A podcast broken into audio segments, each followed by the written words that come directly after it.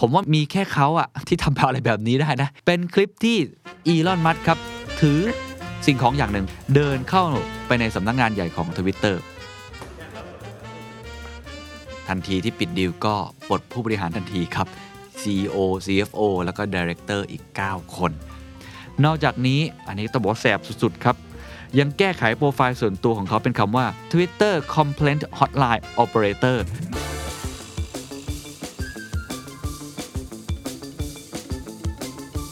พูดตามตรงเนี่ยบางครั้งผมก็เดาใจเขาไม่ค่อยถูกนะ เพราะฉะนั้นน่าสนใจว่าอีลอนมัสครับเขาจะพา Twitter ไปในทางไหนกันแน่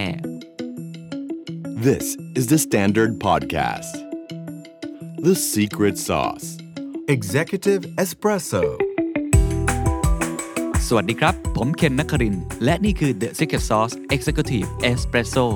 สรุปความเคลื่อนไหวในโลกเศรษฐกิจธุรกิจแบบเข้มข้นเหมือนเอสเปรสโซ ให้ผู้บริหารอย่างคุณไม่พลาดประเด็นสำคัญ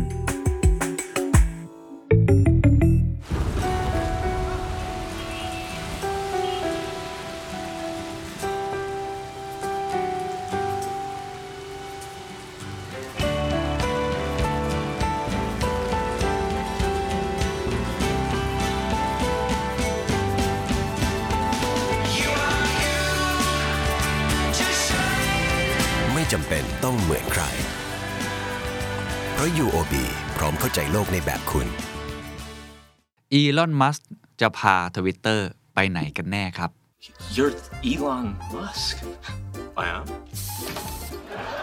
หลังจากที่ปิดดีลเป็นที่เรียบร้อยนะครับ ทันทีที่ปิดดีลก็ปลดผู้บริหารทันทีครับ CEO CFO แล้วก็ Director อีก 9 คน โอ้ มีความเคลื่อนไหวเกิดขึ้นมากมายนะครับ ผมเชื่อว่าหลายคนก็คงติดตามข่าวสารนี้อยู่แล้ว วันนี้จะมารวบรวมให้กับทุกท่านได้เห็นภาพ เพราะว่า Twitter นี่ถือเป็นโซเชียลมีเดียยักษ์ใหญ่ของโลก แล้วก็มีผู้ใช้งานอยู่มากนะฮะ มีอิทธิพลต่อโลกจริง ๆ โดยเฉพาะในเรื่องของการเมืองการสื่อสาร หรือว่าเวลาเซเลบต่างๆเนี่ยจะออกมาแถลงข่าวเนี่ยเขาจะใช้ช่องทางนี้เป็นหลัก แม้ว่ามันอาจจะไม่ได้มีผู้ใช้งานมากกว่า Facebook หรือว่าเรื่องของ Instagram แต่ว่าเป็นสื่อที่มีอิทธิพลอย่างยิ่งนะครับ เพราะฉะนั้นน่าสนใจว่าอีลอนมัสครับเจ้าพ่อดอ g คอยของผมนะฮะแล้วก็เท s l a แล้วปีนี้เขามีอะไรแปลกๆค่อนข้างเยอะเนี่ยเขาจะพา Twitter ไปในทางไหนกันแน่ เขาจริงจังกับมันมากน้อยอย่างไร รวมทั้งผู้ก่อตั้ง Twitter เองนะครับ คุณแจ็คดอร์ซีย์ก็รีบออกมาเคลื่อนไหวทันที บอกว่าจะมีโซเชียลมีเดียแพลตฟอร์มอันใหม่ ใช้เรื่องบล็อกเชนด้วยนะ เหมือนเป็น Web3 ใช่ไหมชื่อว่า Blue Sky บางคนบอก โอ้ ชื่อคุ้นๆนะฮะอะจะเป็นยังไง เดี๋ยวลองไปดูครับ เบื้องต้นก่อนเราจะเห็นแล้วว่านอกจากเรื่องของการปลดผู้บริหารออกทันทีแล้วเนี่ย ทางอีลอนมัสก์เนี่ยยังมีการปรับโครงสร้างอื่นๆด้วยนะครับ ทั้งเรื่องการเก็บค่าบริการจาก Account ที่มีสัญลักษณ์ Verify ก็คือมีติ๊กถูกแบบนั้นนะฮะ หรือว่าข่าวที่ว่าอีลอนมัสก์เนี่ยเขาอยากจะทำให้ครีเอเตอร์มีรายได้มากขึ้น นี่เป็นการคาดเดาต่างๆ นานานะครับ ผมเลยอยากพาทุกท่านย้อนกลับไปสักเล็กน้อยดีกว่า จะได้เห็นไทม์ไลน์กันดีกว่าว่าเขามีความเคลื่อนไหวอย่างไร แล้วก่อนหน้านี้ทำไมมันถึงมาแบบนี้ แล้วมันกลับลำร้อยแปดสิบองศาแล้วก็กลับลำมาอีกทีได้อย่างไรนะครับจุดเริ่มต้นก่อน อีลอน มัสเนี่ยมีความสนใจในตัว Twitter อยู่แล้วนะครับเขาอยากสร้างแพลตฟอร์มที่เปิดให้ผู้คนเนี่ยสามารถแสดงความเห็นได้อย่างเสรี ไม่มีการจำกัดทางความคิด แล้วก็เป็นเรียกได้ว่าตัวเองเขาเองเขาก็ติดนะเขาเป็นคนเล่น Twitter ที่ติดมากๆอยู่แล้วนะครับ จุดเริ่มต้นเนี่ยคือวันที่ 4 เมษายนครับ วันที่ 4 เมษายน มีรายงานว่ามัสได้ถือหุ้น Twitter เป็นสัดส่วน 9% 9%นี้อาจจะดูเป็นจำนวนไม่เยอะ แต่ถ้าดูสัดส่วนครับ ก็จะพบว่าเขากลายเป็นผู้ถือหุ้นอันดับหนึ่ง และนั่นครับทำให้ทาง Twitter นั้นอะให้เกียรติกันนะครับ เอาเสียงไปเชิญครับ เป็นกรรมการไหม เสนอให้เป็นกรรมการแก่อีลอน มัสนะครับ คุณภารักอัคราวาวครับ CEO ของ Twitter กล่าวในตอนนั้นนะครับว่ามันชัดเจนสำหรับเราว่า มัสจะนำสิ่งที่ดีมาให้กับทีมผู้บริหาร ตอนนี้ไม่อยู่แล้วนะ หลังจากนั้นไม่นานครับ ดูเหมือนว่าคุณ อีลอน มัสเนี่ยเขาไม่ค่อยพอใจกับแนวทางการบริหารของ Twitter สักเท่าไหร่ ท้ายที่สุดครับ ก็ได้ตัดสินใจไม่ได้เป็นแค่กรรมการนะฮะ ซื้อเลยทั้งบริษัทในวันที่ 14 เมษายนด้วยมูลค่า 4.4 หมื่นล้านดอลลาร์คุณแจ็คดอร์ซี่ผู้ร่วมก่อตั้ง Twitter นะครับในตอนนั้นก็ออกมาทวีตทันทีนะครับในเชิงที่ว่าเห็นด้วยกับการมาของอีลอน มัสและก็ฝากความหวังในการนำพา Twitter ให้กลายเป็นพื้นที่ที่เปิดกว้าง ในการแสดงความคิดเห็นอย่างแท้จริง แล้วก็สนับสนุนคุณภารักอัครวาล CEO ในขณะนั้น เช่นเดียวกันครับ ก็หลายคนก็บอกว่าดูดีนะ เพราะว่าเป็นเศรษฐีใช่ไหม แล้วก็โอ้ทำธุรกิจอะไรเนี่ยก็ดูเป็นนวัตกรรมสมัยใหม่ ประสบความสำเร็จอย่างสม่ำเสมอ เพราะฉะนั้นถ้าเข้ามานี้ก็ดูเหมือนจะดี หลังจากนั้นครับมีจุดเปลี่ยนครับ ข่าวคราวดีลก็ดำเนินต่อไปอย่างราบรื่นนะผมได้ผมก็ทำข่าวอยู่ในตอนนั้นก็ติดตามข่าวสารตลอดนะครับ แต่แล้วจู่ๆครับอ่าอีลอนมัสก์นะฮะผู้แบกความหวังของแจ็คดอร์ซีย์ กลับลำครับ ในวันที่ 13 พฤษภาคม อีลอน มัสก์ประกาศพักแผนซื้อทวิตเตอร์ชั่วคราว โดยอ้างว่าใช้เวลาในการตรวจสอบจำนวนบัญชีปลอม และนั่นครับก็กดดันทันทีให้ราคาหุ้นของ Twitter ร่วงลงทันที ก่อนที่จะมีการประกาศล้มดีลในวันที่ 8 มิถุนายน คุณผู้ฟังฟังถึงตรงนี้คิดยังไงครับ รู้สึกยังไงฮะคือฟังแบบนี้แล้วมันเป็นกึ่งกึ่งการปั่นหุ้นหรือเปล่า ถูกไหมเฮ้ยนำเสนอกันแบบนี้ได้ด้วยเหรอ ขึ้นขึ้นลงลงจะเอาไม่เอาจะเอาแบบไหน หลายคนก็เลยตั้งคำถามตรงนี้นะครับ ในการยื่นฟ้องต่อศาลครับ มัสได้อ้างครับว่า Twitter ไม่ได้ให้ข้อมูลเพียงพอเกี่ยวกับจำนวนบัญชีปลอม นอกจากนี้ยังไม่ได้ให้ข้อมูลที่เพียงพอครับแก่ทีมของเขา ที่จะนำมาซึ่งการวิเคราะห์ด้วยตัวเขาเอง อย่างไรก็ตามครับ ทาง Twitter ก็ได้อธิบายสาเหตุที่ไม่ได้เปิดเผยข้อมูลนะครับว่า เป็นเพราะหากมีการยกเลิกข้อตกลงขึ้น ก็กลัวว่ามัสจะสร้างแพลตฟอร์มขึ้นมาแข่งขัน พร้อมทั้งระบุด้วยว่า เหตุผลที่มัสนำมาอ้างนั้นเป็นข้ออ้างที่ขาดคุณธรรม อ่า ตอนนี้เริ่มไม่ค่อยเห็นตรงกันแล้วนะ ตอนแรกบอกเปิดทางครับมาเลย แต่พอตอนนี้เริ่มรู้สึกว่าไม่ใช่ละ ทาง Twitter เองก็มองว่า ไอ้ข้อมูลที่อีลอน มัสเนี่ยใช้ในการกล่าวอ้าง แล้วก็ขอเพื่อเอาไปศึกษาเนี่ย ถ้าเกิดว่ามัสเอาไปแล้วปรากฏว่าไม่ได้ซื้อจริงล่ะ กลายเป็นว่ามีข้อมูล โอ้โห ที่มีคุณค่ามหาศาลได้เลยเนาะ เวลาเขาทำ due diligence มันเรื่องนี้เป็นเรื่องสำคัญนะเป็นเรื่องใหญ่มากๆ เพราะมันมีความลับบริษัทซ่อนอยู่ในนั้น ขณะเดียวกันครับนักวิเคราะห์บางคนก็เชื่อว่ามันเป็นข้ออ้างของอีลอนมัสครับเพราะจริงๆแล้วมัสอาจไม่ได้มีปัญหากับเรื่องบัญชีปลอม แต่เป็นปัญหาเรื่องราคาครับที่ตัวมัสอาจจะมองว่ามันสูงเกินไปต่างหากหลังจากที่หุ้นทวิตเตอร์และตลาดเทคโนโลยีในวงกว้าง ลดลงอย่างต่อเนื่องในขณะนั้น คือภาพรวมบริบทตลาดเทคโนโลยีเนี่ยในช่วงปีที่ผ่านมาเนี่ยมันไม่ค่อยดีนักถูกไหมฮะ เขาก็เลยวิเคราะห์กันว่าจริงๆ แล้วอาจจะเป็นเรื่องราคาแพงเกินไปหรือเปล่าอ่ามาอาจจะมองอย่างนั้นก็ได้ หุ้นของ Twitter ณเวลานั้นนะครับซื้อขายอยู่ที่ 36 ดอลลาร์ ลดลงเกือบ 30%นับตั้งแต่มัสและ Twitter ประกาศการเข้าซื้อกิจการ และก็ต่ำกว่า 54.2 ดอลลาร์ต่อหุ้น ที่มัสเสนอซื้อ ขณะที่หุ้นของ t ท s l a ครับซึ่งมัสกำลังวางแผนที่จะพึ่งพาโดยใช้ส่วนหนึ่งในการจัดหาเงินทุนสำหรับข้อตกลงก็ลดลงอย่างรวดเร็วเช่นกันตั้งแต่เขาตกลงทำข้อตกลงกับ Twitter อ่าเพราะฉะนั้นราคามันค่อนข้างที่จะผันผวนมากๆนะครับ อย่างไรก็ตามครับ ในที่สุดครับ Twitter ก็ตัดสินใจยื่นฟ้องนะครับในวันที่ 12 กรกฎาคม ก็ฟ้องกับมัส เพื่อให้มัสนั้นกลับมาปิดดีลที่ค้างคาไว้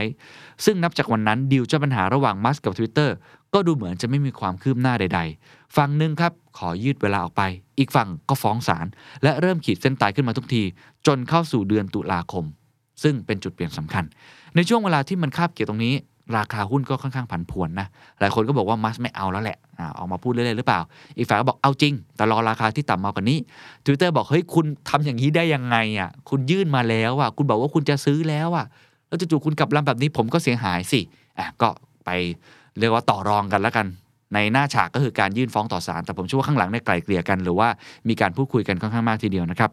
เข้าสู่เดือนตุลาคมครับหลังจากเวลาผ่านไปสักพักหนึ่งนะครับศาลก็ได้เลื่อนวันครบกำหนดการทำข้อตกลงมาวันที่ 28 ตุลาคม ซึ่งก็ถือเป็นวันเส้นตายใช่ไหมที่อีลอนมัสก์เนี่ยจะตัดสินใจได้ หลายคนก็เฝ้ารอครับว่าอีลอนมัสก์จะมีการขยับตัวหรือไม่อย่างไร ระหว่างนั้นก็เริ่มมีข่าวการเปิดเผยครับว่าดีลของคุณอีลอน มัสก์เริ่มมีผู้คนให้ความสนใจในการร่วมลงทุนเพิ่มมากขึ้น ไม่ว่าจะเป็นคุณแลร์รี่เอลลิสันนะคนนี้นับเป็นนักธุรกิจและผู้ร่วมก่อตั้ง Oracle Corporation เขาค่อนข้างดังนะ คุณรีดฮอฟแมนครับ จาก LinkedIn แล้วก็เป็นคนที่หนึ่งในกลุ่มของ PayPal Mafia ด้วย คนนี้ทำพอดแคสต์ด้วยนะครับ ชื่อ Masters of Scale คุณอีกอนเดอร์บันเป็น co-CEO ของ Silver Lake นะครับ อันนี้ก็ถือได้ว่าเป็น PE นะครับ หรือว่า private equity ชื่อดังเหมือนกัน แล้วก็มีคุณซีซี่ด้วยครับซีซี่ฮะชื่อจีนคือฉางเผิงจ้าวนะฮะเจ้าของ Binance ซึ่งทาง Binance เองเนี่ยก็ได้ยื่นเงินลงทุนกว่า 1.5 หมื่นล้านบาท เพื่อที่จะเข้าร่วมทุนนะครับ แต่แล้วครับก่อนวันที่จะศาลจะตัดสินฮะวันเดียวก็คือวันที่ 27 ตุลาคม ก่อนเส้นตาย1วันเท่านั้นเองอีลอนมัสก็ได้ทวีตคลิปคลิปหนึ่งลงใน Twitter ส่วนตัวครับ เขาไปเปิดแล้วงงนิดนึงครับ บอกว่า ผมว่ามีมีแค่เขาอะที่ทำอะไรแบบนี้ได้นะ ระดับ CEO ที่ทำอะไรแบบนี้นะ เป็นคลิปที่อีลอนมัสครับถือสิ่งของอย่างหนึ่ง อุปกรณ์อย่างหนึ่ง เดินเข้าไปในสำนักงานใหญ่ของทวิตเตอร์ให้ทายว่าเขาถืออะไรเข้าไปหลายคนบอกน่าจะเป็นกล่องกระดาษมั้ง หรือจะเป็นอะไรอุปกรณ์เทคโนโลยีไม่ใช่ครับ ถืออ่างล้างมือเข้าไปครับ ถึงทุกวันนี้ ยังไม่รู้เลยว่าถือไปทำไมนะถืออ่างล้างมือเข้าไปจะไปล้างมือหรอผมไม่รู้เหมือนกันนะ แล้วก็มีการเขียนทวีตข้อความนะครับว่า entering Twitter HQ let that sink in อ่าอันนี้ก็เข้าใจแล้วเนาะว่าทำไมถึงต้องให้ความหมายนี้อ่าทำไมต้องมีเรื่องของอ่างล้างหน้าเข้าไป ประโยคนี้มัสเนี่ยครับต้องการเล่นกับสำนวนที่บอกว่าไอ้ let that sink in เนี่ยนะครับบอกว่าลองหยุดคิดสักนิด และนึกถึงสิ่งที่ฉันเคยบอกเอาไว้ นะเป็นการบอกนะว่าเข้ามาแล้วนะในเฮดค q u เตอร์ของ Twitter นะครับ แล้วก็เล่นสำนวนนะครับบอกว่าให้หยุดคิดสักนิด แล้วก็นึกถึงสิ่งที่ฉันเคยบอกเอาไว้ เป็นสัญญาณครับที่บอกแล้วนะครับว่าอะไรล่ะที่เขาเคยบอกเอาไว้ ก็คือการซื้อกิจการนั่นเอง เรื่องของการเซ็นสัญญาเข้าซื้อทวิตเตอร์หลังจากที่กลับลำไปกลับลำมาหลายครั้ง นอกจากนี้อันนี้ต้องบอกแสบสุดๆครับ ยังแก้ไขโปรไฟล์ส่วนตัวของเขาเป็นคำว่า chief tweet ด้วยครับแน่ chief twitter นั่นเองนะฮะ คือเป็นหัวเรือใหญ่ของทาง Twitter เองด้วยแหมนี่คือวิธีการของผู้นำในลักษณะของอีลอนมัสจริง ๆ มีความแสบสันส่วนตัวนะ ถืออ่างล้างหน้าเข้าไปนะครับ ซึ่งวันที่ผมอ่านนะเขาเปลี่ยนไปแล้วครับ ไม่ใช่ chief tweet นะครับเขาใช้ว่า Twitter complaint hotline operator ก็เหมือนเป็นเขาเรียกว่าโอเปอเรเตอร์ที่รับสายคอมเพลนอะสายเวลาที่มีเรื่องของการบ่นบ้างและวิพากษ์วิจารณ์ หรือเรียกร้องสิทธิอะไรต่างๆ กลายเป็นตั้งชื่อนี้ไปก็เป็นคนกวนๆอะไรแบบนี้นะครับ ถัดมาครับวันที่ 28 ตุลาคมครับเดวิดเฟเบอร์นะฮะของ CNBC ก็รายงานนะครับว่าอีลอนมัสได้เริ่มเข้ามาดูแลกิจการของ Twitter ก่อนที่จะปิดดีลอย่างเป็นทางการในเวลาต่อมาแหมเป็นการประกาศว่าเขาได้ปิดดีลนี้แบบสไตล์ของเขานะ เรียกได้ว่าเป็นเสน่ห์ของเขาจริง ๆ เลย เป็นเอกลักษณ์มากๆนะครับสำหรับท่านที่สนใจนะครับว่าวงการสื่อ TikTok Meta โซเชียลมีเดียจะเปลี่ยนแปลงไปอย่างไรรวมทั้งดิจิ t a ลมาร์เก็ตติ้งการตลาดในยุคใหม่ การสื่อสารเวทีนี้เหมาะกับท่านครับ The Standard Economic Forum 2022 ในเวทีที่ชื่อว่า Media Revolution ครับ มีวิทยากร 3 ท่านชั้นนำเลยจะมาบอกอินไซต์ให้ทุกท่านได้เห็นภาพครับ ท่านแรกครับ คุณเอิร์ธอัธวุฒิจาก Adapter เป็นเอเจนซี่ที่ทำเรื่องดิจิทัลแถวหน้าของเมืองไทย ท่านที่ 2 คุณภวัตจาก Media Intelligence จะมาพูดเรื่องอุตสาหกรรมสื่อ ภูมิทัศน์สื่อที่เปลี่ยนแปลงไป และท่านสุดท้ายครับ คุณชลากรปัญญาโฉมจาก Workpoint Entertainment เรื่องของสื่อบันเทิงซอฟต์พาวเวอร์ที่มีอิทธิพลอย่างยิ่งในสังคมไทย จะมีหน้าตาเปลี่ยนแปลงไปอย่างไร ถ้าอยากใช้สื่อให้ตรงเป้ามากที่สุด อยากเข้าใจโซเชียลมีเดียและการตลาดเวทีนี้ห้ามพลาดครับ ทีนี้คำถามต่อมา ซึ่งผมคิดว่าหลายคนก็สงสัย ผมก็สงสัยก็คือ เขาจะพาทวิตเตอร์ไปทางไหน เพราะคุณอีลอนมัสก์เนี่ยเดาใจยากนะเดาใจยากมากว่าเขาจะพาไอ้เจ้าโซเชียลมีเดียแพลตฟอร์มเนี้ยไปในทิศทางแบบไหนกันต่อ แล้วผมต้องย้ำนะครับว่าที่รวบรวมมาทั้งหมดเนี่ยยังเป็นแค่การออกมาวิเคราะห์ออกมาคาดการณ์เพราะว่าทางอีลอน มัสก์จริงๆเนี่ยยังไม่ได้ออกมาเหมือนกับแถลงข่าวอย่างเป็นทางการ ยังไม่ได้บอกว่าคืออะไร แล้วก็ยังไม่ได้มีข่าวหลุดออกมาด้วยกับนักลงทุนเอง หรือว่าในบอร์ดบริหารเขาเองเนี่ยยังไม่ได้มีสัญญาณแบบนั้น แต่ว่ามันเป็นการจับเล็กผสมน้อยนะฮะลงมาเชื่อมโยงกัน รวมทั้งไอเวลาที่เขาไปให้ข่าวต่างๆ ก่อนหน้านี้ ว่าสัญญาณมันเป็นยังไงอลองไปดูกันมีหลายทิศทางหลายแนวทางเช่นกันนะครับ อันที่ 1 ลดรายจ่ายลีนให้สุด แต่ว่าอยู่ที่ไหนก็ยังไม่รู้เหมือนกันนะครับ เพราะว่าทันทีที่อีลอนมัสได้กลายเป็นเจ้าของคนใหม่ของ Twitter เต็มตัว สิ่งแรกที่เขาทำครับก็คือทำการลดครับคือทำการรีดไขมันขององค์กรให้ผอมลงให้ได้นะครับซึ่งมีสิ่งที่ทำดังนี้ครับ เป็นข้อมูลจากรอยเตอร์ มีการระบุเขาว่าทันทีที่มัสได้ขึ้นไปบริหารเนี่ยก็ได้สั่งปลดผู้บริหารสำคัญ 3 ท่านด้วยกันเลย ท่านแรกก็คือ CEO จำได้ไหม CEO ตอนแรกนี่บอกโอ้ยินดีมากเลยนะมัสเข้ามา แต่ว่าก็มีข่าวนะว่าเขาได้ค่าชดเชยสูงเหมือนกันนะ เป็นการที่โดนไล่ออกที่ได้เงินเยอะนะฮะคุณพารักอัคราวาล CEO ก็เรียบร้อยไปนะครับ ท่านที่2ครับเป็นหัวหน้าฝ่ายกฎหมายนโยบายและความไว้วางใจนะคุณวิจัยยาแกตเดย์นะครับแล้วก็ท่านที่ 3 คุณเนดซีกัลครับประธานเจ้าหน้าที่ฝ่ายการเงินหรือว่า CFO เพราะฉะนั้น CEO CFO แล้วก็หัวหน้าฝ่ายกฎหมายซึ่งเป็นตำแหน่งสำคัญมากๆเนี่ยเรียบร้อยทันที มัสก์ก็ปลดทันที เนื่องจากเขามองว่าผู้บริหารกลุ่มนี้หลอกลวงเขาและนักลงทุนทวิตเตอร์เกี่ยวกับจำนวนบัญชีปลอมบนแพลตฟอร์มโซเชียลมีเดียแน่เอา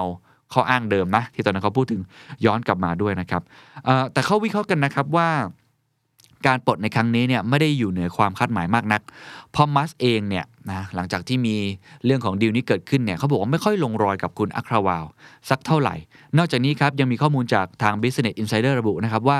หากเราอ้างอิงเอกสารที่แจ้งต่อทางก.ล.ต.ของสหรัฐหรือ SEC เนี่ยนะครับอีลอนมัสก์จะกลายเป็น director หรือผู้อำนวยการของ Twitter แต่เพียงผู้เดียว ซึ่งจากเดิมเนี่ย Twitter มีผู้อำนวยการถึง 9 คนด้วยกัน แล้วก็ถ้าเกิดทุกท่านจำกันได้นะครับหนึ่งในบุคคลสำคัญที่ต้องพูดถึงก็คือคุณแจ็คดอร์ซีย์หนึ่งในผู้ร่วมก่อตั้ง Twitter ที่เคยฝากความหวังไว้เนี่ยกับคุณอีลอนมัสก์เนี่ยครับล่าสุดอ้างอิงนะฮะเอกสารใหม่ที่ยื่นต่อก.ล.ต.ครับคุณแจ็คดอร์ซีย์ได้ตกลงนะฮะที่จะโรโอเวอร์หุ้น 2.4%ของเขาที่เหลืออยู่กับ Twitter ทั้งหมดเลย ไปให้กับบริษัท holding ของมัสก์มัสก์นี่ใช้ holding ว่า X Holding นะฮะ ซึ่งมีมูลค่าราว 1,000 ล้านดอลลาร์ หรือว่าประมาณ 3.7 หมื่นล้านบาทอะก็คือ roll over ไปให้อยู่ในทาง holding ของมัสก์นะฮะ อย่างไรก็ตามครับอีกมุมที่น่าสนใจครับ คุณแจ็คดอร์ซีย์เองนะฮะ ก็ได้เปิด ตัวแอปพลิเคชันเวอร์ชันเบต้าของแพลตฟอร์มใหม่ เขาใช้ชื่อว่า Blue Sky Social ซึ่งก็ต้องใช้เทคโนโลยีใหม่และเขามีพื้นฐานมาจากบล็อกเชนประกาศว่าจะเปิดตัวเร็ว ๆ นี้ แล้วก็เปิดรับผู้ที่สนใจจะทดสอบแอปเนี่ยกว่า 30,000 คนด้วยกันนะครับ ในเว็บไซต์ของ Blue Sky นะเขามีเว็บไซต์แล้วนะครับ มีการระบุถึงจุดมุ่งหมายว่าต้องการจะเป็นรากฐานใหม่ของโซเชียลเน็ตเวิร์กที่ช่วยให้ครีเอเตอร์เป็นอิสระจากแพลตฟอร์ม และจากข้อมูลของ g i s b o d o นะครับซึ่งถือว่าเป็นอีกสื่อหนึ่งเนี่ยเขาบอกว่าจุดขายหลักของ Blue Sky คือเทคโนโลยี AG Protocol ช่วยให้ผู้ใช้เนี่ยสามารถควบคุมอัลกอริทึมได้เอง ผมตื่นเต้นกับข่าวนี้พอสมควรนะครับ เพราะว่าหลายท่านก็คงจะทราบอยู่แล้วเนาะว่าเทรนด์ของมีเดียมันมาจากเว็บ 1 ไปเว็บ 2 แล้วไปเว็บ 3 แม้ว่าช่วงนี้มันจะชะงักไปบ้างนะจากเรื่องของการเก็งกำไรอะไรแบบนี้นะครับ แต่ ผมว่ามันมันเลี่ยงไม่ได้ ยังไงเทรนด์นี้ก็ต้องไปทางเว็บ3แต่มันจะไปในรูปแบบไหนเนี่ยเราก็ไม่รู้เหมือนกันโซเชียลมีเดียที่จะมุ่งไปสู่เว็บ3ลักษณะแบบ Blue Sky ก็มีโอกาสนะ ถ้าเราดูจากเรียกได้ว่าแต้มต่อของเขาที่ทำมาพื้นฐานของคุณแจ็คดอร์ซีย์ก็ประมาทไม่ได้เลยว่าเขาจะสร้างอะไร หลังจากที่คุณมาร์คซักเคอร์เบิร์กเนี่ยออกตัวไปก่อน ว่าอยากจะโดดไปเรื่องของ m e t a เวิร์สเนี่ยอันนี้ก็อาจจะเป็นอีกแพลตฟอร์มหนึ่งที่อาจจะขึ้นมาเปลี่ยนโลกหรือว่าเปลี่ยนพฤติกรรม การใช้งานของพวกเราก็เป็นไปได้นะครับอะอันนี้คืออันแรกคือเรื่องของการลดนะฮะหรือว่ารีดไขมัน ซึ่งโดยเฉพาะในตำแหน่งเกี่ยวกับเมนเจอร์แต่ว่ามันไม่ใช่แค่นั้นครับ เรื่องของการลดหรือทำให้ลีนเนี่ยยังมีเรื่องของการลีน employee ไม่ใช่แค่ผู้บริหาร พนักงานเองก็เป็นส่วนหนึ่งครับในแผนของคุณอีลอนมัสก์ในการลีนองค์กรเช่นกัน ก่อนหน้านี้มีข่าวนะครับว่าคุณอีลอนมัสก์จะปรับลดพนักงานถึง 75%อื้อหือ ลดเยอะมากนะฮะ จากทั้งหมดที่มีอยู่กว่า 7,500 ชีวิต ซึ่งค่อนข้างเกินความเป็นจริงอยู่ในระดับหนึ่งครับ นั่นทำให้วันที่มัสก์เนี่ยเดินทางไปยังสำนักงานใหญ่เขาก็บอกครับว่า ไม่ได้วางแผนจะลดพนักงานถึง 75%เมื่อเขาเป็นเจ้าของอย่างเป็นทางการหรอกอย่างไรก็ตามครับ วันที่ 2 พฤศจิกายนครับสดๆร้อนๆมีข้อมูลจากทาง Washington Post ระบุว่าแผนการปลดพนักงานยังมีอยู่ โดยการปลดพนักงานรอบแรกมีเป้าหมายอยู่ที่ 25%ของพนักงานทั้งหมด ไม่ว่าจะเป็นแผนกใดก็ตามครับ แล้วก็โฟกัสไปที่การขาย ฝ่ายผลิตภัณฑ์ วิศวกรรม กฎหมาย และฝ่าย trust and safety ก็สื่อเขาคงมองแล้วแหละว่าข้างหน้ามองไปเนี่ยเศรษฐกิจถดถอยใช่ไหมเพราะอย่างตัวเทสลาเอง ตัวธุรกิจที่เขาทำอยู่เนี่ยเขาก็มีการฟรีซคนมีการทำลักษณะแบบนี้เช่นเดียวกันทางเมตาทาง Google เองก็ส่งสัญญาณแบบนี้เช่นเดียวกัน เพราะฉะนั้นเรื่องนี้อาจจะไม่ใช่เรื่องที่แปลกประหลาด พียงแต่ว่าจำนวนที่เขาจะปรับลดเนี่ยอันนี้อาจจะดูน่ากลัวนิดหนึ่ง ถ้ามันเป็นอย่างที่เขาพูดจริงก็คือ 75%มีข้อมูลจากทาง Insider ครับ ระบุนะครับว่าวิศวกรบางคนถูกบริษัทเรียกประชุม และมีทีมงานจากเทสลานะครับเข้ามาประเมินคุณภาพของโค้ดที่ถูกเปลี่ยนแปลงล่าสุดของ Twitter พร้อมทั้งมอบหมายงานให้บางคนทำทำให้พนักงานบางคนเริ่มรู้สึกครับว่าพวกเขากำลังถูกทดสอบโดยทีมของมัสอยู่ ว่าใครนั้นเหมาะสมที่จะอยู่ต่อ หรือใครไม่เหมาะสมที่จะอยู่ต่อ ทั้งหมดนี้ ทาง Washington Post ระบุนะครับเป็นส่วนหนึ่งของการพยายามที่จะลดต้นทุนนะหรือว่าลดการลงทุน เพื่อทำให้ผลประกอบการของ Twitter นั้นกลับมาดีอีกครั้งหนึ่งนะครับนี่คือข้อแรกก็มาถึงก็ปรับลดเลยนะฮะ ซึ่งก็ค่อนข้างโหดอยู่พอสมควร ไม่แน่ใจว่าเขาเจอข้างในเป็นยังไง พนักงานข้างในเป็นยังไง แต่ว่ามัสก์มองว่าเรื่องนี้เป็นเรื่องที่จำเป็นนะครับ ข้อ 2 ครับ แน่นอนเมื่อลดไปแล้วก็ต้องมีเพิ่มบ้างสิ ไม่ใช่ลดอยู่อย่างเดียวถูกไหมฮะ ก็ต้องมีแผนในการเพิ่มรายได้อ่า คือทางคุณเคซี่นิวตันครับเว็บไซต์ Platformer รายงานว่า Twitter ครับกำลังพิจารณาค่าใช้จ่ายสำหรับบัญชีที่มีติ๊กถูก หรือว่า Verify ต้องบอกทุกท่านก่อนนะครับว่าไอ้เครื่องหมายติ๊กถูกที่ทุกท่านเห็นบนบัญชี Twitter เนี่ยจะมีขึ้นนะฮะในกลุ่ม Account ของบุคคลที่มีชื่อเสียงผมเองก็มีนะ ผมมีติ๊กถูกตรงนี้ด้วยนะครับ ก็ไป Verify มา ซึ่งในตอนแรกเนี่ย มันก็ฟรี ผมก็ไม่เคยจ่ายตังค์แต่มีข้อมูลออกมาจาก BBC ระบุนะครับว่าอีลอนมัสก์กล่าวว่าเขาจะปรับค่าบริการ มีการชาร์จคนที่ต้องการเครื่องหมายติ๊กถูกบน Account เนี่ยเป็นมูลค่าในประมาณ 8 ดอลลาร์นอกจากนี้ครับ ยังมีการกล่าวอีกครับว่า Account ที่มีการจ่ายค่าบริการ จะมีการจัด Priority ของการตอบกลับ และการค้นหามากกว่าก็คือพรีเมียมทำให้มันพรีเมียมมากขึ้นมี tool ต่างๆ insight ต่างๆ ที่คนที่ติ๊กถูกเนี่ยปกติอาจจะเป็นอินฟลูเอนเซอร์หรือคนที่ทำมาร์เก็ตติ้งในนี้อยู่แล้วเนี่ยอาจจะมีเครื่องมือมาช่วยเขาได้มากขึ้น แล้วก็ล่าสุดนะครับมีการประกาศผ่าน Twitter ส่วนตัวของมัสก์เป็นที่เรียบร้อยนะครับเขาบอกว่า Twitter's current laws and patience system for who has or doesn't have a blue check mark is bullshit power to the people blue for 8ดอลลาร์ per month นะก็ชัดเจนนะครับว่ามัสจะเก็บเงินจากผู้คนที่ต้องการจะมีเครื่องหมายติ๊กถูก หรือ Verify Account ด้วยราคา 8 ดอลลาร์ต่อเดือนอ่าเพราะฉะนั้นใครที่มีติ๊กถูกนี่ก็อาจจะต้องเตรียมตัวเตรียมใจไว้นิดหนึ่งนะฮะ ซึ่งถ้าเราอ้างอิงจากทวิตของมัสนะครับเขายังระบุอีกครับว่าการนำเช่นนี้จะทำให้ Twitter สามารถสร้างรายได้มากขึ้น และนำรายได้นี้ไปเป็นรางวัลแก่ Content Creators ทั้งหมดนี้คาดว่าเป็นส่วนหนึ่งของความพยายามครับ ที่จะปรับโครงสร้างธุรกิจของ Twitter ซึ่งมันมีปัญหาอยู่แล้วนะที่ผ่านมา คือผู้ที่สร้างเนื้อหาบนแพลตฟอร์มเป็นประจำคิดเป็นเพียงไม่ถึง 10%ของผู้ใช้งานแต่ละเดือน แต่กลับเป็นผู้ที่ช่วยกันทวิตข้อความเนี่ยประมาณ 90%ของข้อความจากทั่วโลก แล้วก็รายได้ของ Twitter ส่วนใหญ่ก็ได้มาจากโฆษณาถูกไหมครับ ก็คล้ายๆกับตัวของ Facebook อะไรแบบนั้นหรือ YouTube เนี่ยก็เขาก็เลยมองว่าเออถ้าเกิดเขามาเก็บตังค์คนเหล่านี้บ้างเนี่ย เออน่าจะได้รายได้เพิ่มมากขึ้น ผมไม่แน่ใจว่าใครที่มีเครื่องหมายติ๊กถูกคิดยังไงนะครับเออว่าจู่ๆเนี่ยเราต้องเสียเงินจากการใช้เครื่องมืออันนี้เนี่ยมันมีข้อดีหรือข้อเสียอย่างไร แต่ว่ามองอีกมุมหนึ่งครับอย่างที่เขาบอกนะฮะว่าคนที่สร้างเนื้อหาบนแพลตฟอร์มเป็นประจำเนี่ยประมาณ 10%เนี่ยช่วยทวีตอ่าประมาณ 90%ของข้อความจากทั่วโลกก็คือเหมือนกฎของอ่า80-20อะครับคือคนที่เป็นส่วนน้อยเนี่ยเป็นคนสำคัญมากเลย คือทำให้ Twitter เนี่ยมันมีชีวิตจะว่าอย่างนั้นก็ได้นะครับ เพราะฉะนั้นเนี่ยผมคิดว่ามัสก์ก็คงมองแหละว่าอยากจะตอบแทนคนที่เป็นคอนเทนต์ครีเอเตอร์ในกลุ่มนี้ด้วยเช่นเดียวกัน เพราะฉะนั้นมันไม่ใช่ว่าเขาจะในแง่ของเก็บเงินอย่างเดียวนะ อาจจะเอาเงินบางส่วนเนี่ยไปมอบให้กับคอนเทนต์ครีเอเตอร์เหมือนที่ TikToker หรือว่ายูทูบเบอร์สร้างรายได้จากตรงนั้นด้วยด้วยนะครับ และข้อที่ 3 ครับ เป็นสิ่งที่อีลอนมัสก์พยายามเน้นย้ำอย่างสม่ำเสมอนะครับ Freedom ครับเสรีภาพ เขาต้องการที่จะสร้างเสรีภาพมากขึ้นครับมัสก์เนี่ยกล่าวในวันที่ 27 ตุลาคมที่ผ่านมานะครับเขาบอกว่าเขาไม่ได้ซื้อ Twitter เพื่อสร้างรายได้ แต่เพื่อพยายามช่วยเหลือมนุษยชาติที่ผมรักหนึ่งในประเด็นที่มัสออกมาแสดงความคิดเห็นบ่อยมากๆ คือความต้องการที่จะทำให้ Twitter นั้น กลายเป็นพื้นที่แสดงความคิดเห็นได้อย่างเสรี โดยการผ่อนคลายกฎเกณฑ์ในการปิดกั้นเนื้อหาบางส่วน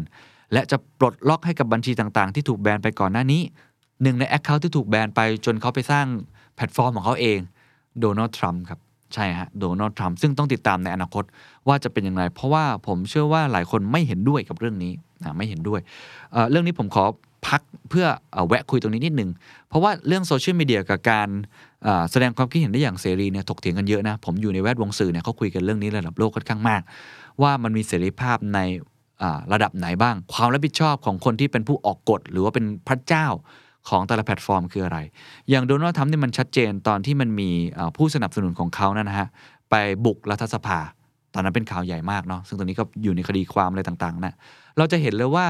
ตอนนั้นเนี่ยทาง Twitter ทำการแบนทันที เพราะว่าเขามองว่าทวีตของทรัมป์เนี่ยมันยั่วยุคนให้แตกแยกมานานแล้วแล้วมันเป็น fake news อันนี้คือฝั่ง Twitter เขามองแต่ว่าฝั่งมาร์คซักเคอร์เบิร์กเฟซบุ๊กเนี่ยไม่แบน ก็คือไม่ได้แบนพร้อมกับคนอื่นๆ ตอนนี้แบนแล้วนะครับ แต่ว่าตอนนั้นไม่ได้แบน คือซื้อเวลามากกว่าคนอื่นๆ เพราะว่าทางมาร์คซักเคอร์เบิร์กก็มองว่าไม่อยากจะทำแบบนั้น นี่คืออิสระเสรีภาพ ก็เลยอย่างที่ผมเล่าว่ามันเป็นการถกเถียงพูดคุยกันในระดับหนึ่ง ว่าไอ้คำว่าอิสระเสรีภาพแล้วกฎเกณฑ์แล้วทำไมคุณไปแบนบางคนมาบอกว่ามันไม่ได้ คนคนนั้นมันไม่ปกติ มันยิ่งทำให้สังคมแตกแยก อะอันนี้ก็ว่ากันไปก็คงจะไปพูดคุยกันต่อได้ เพราะว่าสิ่งที่หลายคนกังวลนะครับก็คือผลกระทบที่ตามมานี่แหละครับ เนื้อหาหรือความคิดด้านเชิงลบ toxic content อะไรแบบนี้นะ หรือว่า fake news post truth ให้ข้อมูลที่ผิดพลาด โดยเฉพาะเรื่องของการเมืองความละเอียดอ่อนเนี่ยอ่าที่มันมีเยอะมากๆเนี่ยอาจจะส่งผลกระทบไปถึงการเลือกตั้งครั้งสำคัญนะโดยเฉพาะปลายปีนี้นะ การเลือกตั้งมิดเทอมใช่ไหมของสหรัฐอเมริกานะครับ ซึ่งมัสก็เคยได้ประกาศครับว่าจะแบนบัญชีที่ให้ข้อมูลที่ทำให้เกิดความเข้าใจผิด และอาจส่งผลกระทบต่อการเลือกตั้ง และจะไม่เป็นพื้นที่เปิดให้ใครมาพูดอะไรแย่ๆ โดยเสรี อันนี้ก็ต้องดูต่อไปนะครับว่ามัสจะตัดสินใจกับคำว่าจัดตุรัสแห่งเสรีภาพอย่างไร เพราะถ้าใครอ่านข่าวแล้วลองเดาใจมัสเนี่ยพูดตามตรงเนี่ยบางครั้งผมก็เดาใจเขาไม่ค่อยถูกนะ บางครั้งเนี่ยอันแรกบอกว่า จะปลดล็อกใช่ไหมกับบัญชีที่ถูกแบนไป แต่บางครั้งเขาก็จะบอกว่า เนี่ย ถ้าเกิดแอคเคาท์ไหนนะ บัญชีไหนที่ให้ข้อมูลที่ทำให้เกิดความเข้าใจผิดนะ แล้วส่งผลกระทบต่อการเลือกตั้งนะเขาก็จะแบนบัญชีนั้นสรุปแบนหรือจะไม่แบน อันนี้ก็ต้องลองดูกันต่อไป แต่ถ้าหลายคนคาดเดาจากแนวคิดของเขาล้วกันอ่าหรือเวลาเขาทวีตหรือว่าแสดงความคิดเห็นออกมาเขาเรียกว่าแนวคิดเชิงเชิงปรัชญาการเมืองในมุมมองของมัสเนี่ยเหลายคนก็มองว่าเขาน่าจะมองเรื่องเสรีภาพมากกว่าเพราะฉะนั้นมันก็น่าจะเป็น Twitter ที่มีอิสระเสรีภาพมากยิ่งขึ้น อันนี้ก็ลองดูกันต่อไปนะ ผมก็ไม่รู้ว่ามัสจะตัดสินใจแบบไหนนะครับ นี่คืออันที่สามนะครับ อันทีสี่ 4 ครับ เขาต้องการที่จะเปลี่ยนให้ Twitter นั้นเป็นซูเปอร์แอปครับ วันที่ 19 ตุลาคมครับ มีการเปิดเผยถึงการพูดคุยของมัสก์กับนักวิเคราะห์ของ Tesla โดยเขาเชื่อครับว่า Twitter จะเป็นรากฐานสำคัญของการสร้างซูเปอร์แอปที่มีทุกอย่างตั้งแต่การโอนเงิน จนถึงเรื่องของการช้อปปิ้งรวมถึงการเรียกรถโดยสารนะฮะ ซึ่งเขาเชื่อมั่นในศักยภาพในระยะยาวของ Twitter ว่าจะมีมูลค่ามากขึ้นแล้วก็มากกว่าในปัจจุบัน สิ่งที่มัสก์ต้องการจะเห็นคือการยกระดับ Twitter จากการเป็นแค่โซเชียลมีเดียให้เป็นซูเปอร์แอป ซึ่งก็คล้ายๆกับ role model นะที่หลายคนมองก็คือเรื่องของ WeChat ของจีน ผู้ใช้งานสามารถใช้บริการได้หลากหลายเลยนะครับ คือ WeChat นี่ทำได้ทุกอย่างเป็นซูเปอร์แอปจริง ๆ นะ ตั้งแต่ตื่นจนนอนนะฮะชำระบิลสั่งสินค้าสื่อสารกับเพื่อน ผมขอยกความคิดเห็นของคนคนหนึ่งแล้วกันนะครับ คิดว่าเป็นมุมมองที่เราอาจจะลองดูก็ได้นะ ผมว่าก็น่าสนใจเหมือนกัน ก็คือคุณปรมินทร์อินโสมนะครับ ซึ่งเป็นประธานกรรมการบริหารบริษัท Satang Corporation จำกัดนะครับ ได้โพสต์ลงใน Facebook ส่วนตัวนะครับ บอกว่า Twitter จะเป็นธนาคารในอนาคตอันใกล้นี้ โดยใช้คริปโตเป็นหนทางเริ่มต้น และจะก้าวเข้าสู่ระบบการเงินทั่วไปหลังจากนั้น ผมกล่าวไว้ล่วงหน้าอีก 5 ปีมาดูกัน ก็คือประกาศตั้งแต่วันนี้อีก 5 ปีมาดูกัน หลายคนเห็นด้วย บอกว่าเออมีโอกาสเป็นไปได้นะ บางคนก็บอกว่า โอ้ไม่น่าจะเป็นไปได้ อันนี้แล้วแต่ความเห็นของแต่ละท่านละกันแต่ว่ายกไม้เห็นแล้วกันนะครับว่านี่อาจจะเป็น ทิศทางใหม่ของทางทวิตเตอร์ก็ได้คือปรับตัวเข้าสู่ Web3 นั่นเอง เพราะว่าทางอีลอนมัสก์เองเนี่ยก็ถือเป็นหนึ่งในบุคคลที่สร้างโมเมนตัมในโลกของ Web3 อยู่แล้วนะครับ หลังจากที่มีการปิดดีลทวิตเตอร์ให้ทายครับว่าราคาของเหรียญอะไรขึ้นครับแน่นอนฮะดอชคอยครับดอชคอยก็พุ่งขึ้นอย่างต่อเนื่องครับสัปดาห์ที่ผ่านมาพุ่งขึ้นกว่า 105%แล้วอ่าเพราะฉะนั้นคืออีลอนมัสก์เป็นบุคคลที่ผมใช้คำว่ามันมันมันคาดเดาได้ยากนะ ถ้าเป็นคนอื่นเนี่ยเราอาจจะมองว่าเป็นไปได้ยากที่ Twitter จะไปทางนู้นจะไปทางนี้ แต่ถ้าเป็นอีลอนมัสเนี่ยในแง่ของเว็บ3อะมันก็ไม่แน่ เพราะว่าเขามี resource มีทรัพยากรที่ค่อนข้างดี เขามีความรู้ความเข้าใจในโลกใหม่เนี่ยค่อนข้างเยอะเขาอาจจะปั้น Twitter มาเป็นโซเชียลมีเดียในโลกของเว็บ3ก็เป็นไปได้นะครับ แต่ว่าท้ายที่สุดครับในช่วงก่อนหน้านี้เมื่ออีลอนมัสเนี่ยถูกถามถึงความสำเร็จของ Twitter จะเป็นอย่างไรในอีก 5-10 ปีข้างหน้านะครับ สิ่งที่มัสกล่าวเขาบอกว่า อยากให้บริษัทนั้นควรที่จะมีส่วนสนับสนุนให้เกิดความเจริญที่ยืนยาวแข็งแกร่งยิ่งขึ้น ซึ่งเราจะสามารถเข้าใจธรรมชาติของความเป็นจริงได้ดีขึ้นอ้าวโห ปิดรอเลยนะครับ ก็ต้องติดตามกันต่อไปนะว่าอีลอน มัสจะพา Twitter ไปในทางไหน แต่ที่แน่ ๆ ที่เราเห็นครับ มี 4 แนวทางในตอนนี้แล้ว อันแรกลดครับ ก็ปรับลดค่าใช้จ่าย ลดพนักงานนะครับ อันที่ 2 เพิ่ม นะก็อาจจะมีโมเดลธุรกิจใหม่ๆออกมา มากมายมากยิ่งขึ้น อันที่ 3 เรื่องของเสรีภาพนะเขาก็มองว่าอยากจะทำให้มันมีจัตุรัสแห่งเสรีภาพ แล้วก็อันที่4นะครับเรื่องของซูเปอร์แอปหรือว่ามันอาจจะเป็นโซเชียลมีเดียในโลกของอนาคตคือเว็บ3ด้วย ทั้ง 4 อันนี้ต้องบอกนะครับว่าต้องติดตาม ไม่ได้บอกว่าจะเกิดขึ้นในวันนี้จะสำเร็จหรือไม่สำเร็จ ผมคิดว่ายังเป็นทิศทางที่เราคงจะต้องจับตาแบบไม่กระพริบเลย เพราะ ผู้ชายคนนี้เวลาเขาจับอะไร มันมีการเคลื่อนไหวมันมีการเปลี่ยนแปลง ที่รวดเร็วพันผวน แต่ก็น่าจะสร้าง Impact ให้ใครหลายคนมากเลยทีเดียวครับ สวัสดีครับ ปลายปีแบบนี้ผมเชื่อว่าหลายคนมีคำถามครับว่า เศรษฐกิจโลกและเศรษฐกิจไทยในปีหน้าจะเป็นอย่างไร อะไรคือแนวโน้ม อะไรคือเทรนด์ที่ต้องจับตา อะไรคือโอกาสอะไรคือความเสี่ยง รู้ก่อนปรับตัวก่อน ก็มีโอกาสชนะก่อน เทรนด์เศรษฐกิจมหภาค เทรนด์ธุรกิจความยั่งยืน เทรนด์ภูมิรัฐศาสตร์โลก เทรนด์ธุรกิจ New S Curve เทรนด์สื่อและการตลาด เทรนด์อนาคตการทำงาน เทรนด์คริปโตและ Metaverse เทรนด์การเมืองไทย หาคำตอบได้ที่งาน The Standard Economic Forum 2022 Age of Tomorrow เศรษฐกิจไทยบนปากเหวบัตรมี 3 แบบครับ แบบแรกออนไลน์ ขยายเวลา Early Bird เหลือเพียง 2,500 บาท แบบที่ 2 on ground เข้าร่วมเสวนาสดๆ ถามได้ทุกเซสชั่น 1 วันราคา 1,900 บาท 3 วัน 4,900 บาทเท่านั้น แบบที่ 3 Exclusive Dinner กับคุณอานันท์ปันยารชุน พร้อมเสวนา 3 วันเต็ม 20,000 บาทสำหรับคุณผู้ชมช่อง The Secret Sauce ผมมีโค้ดพิเศษเพื่อเป็นการขอบคุณเพียงกรอกคำว่า The Secret Sauce ลดพิเศษ 20%ในบัตรทุกประเภทที่ Thai Ticket Major ครับ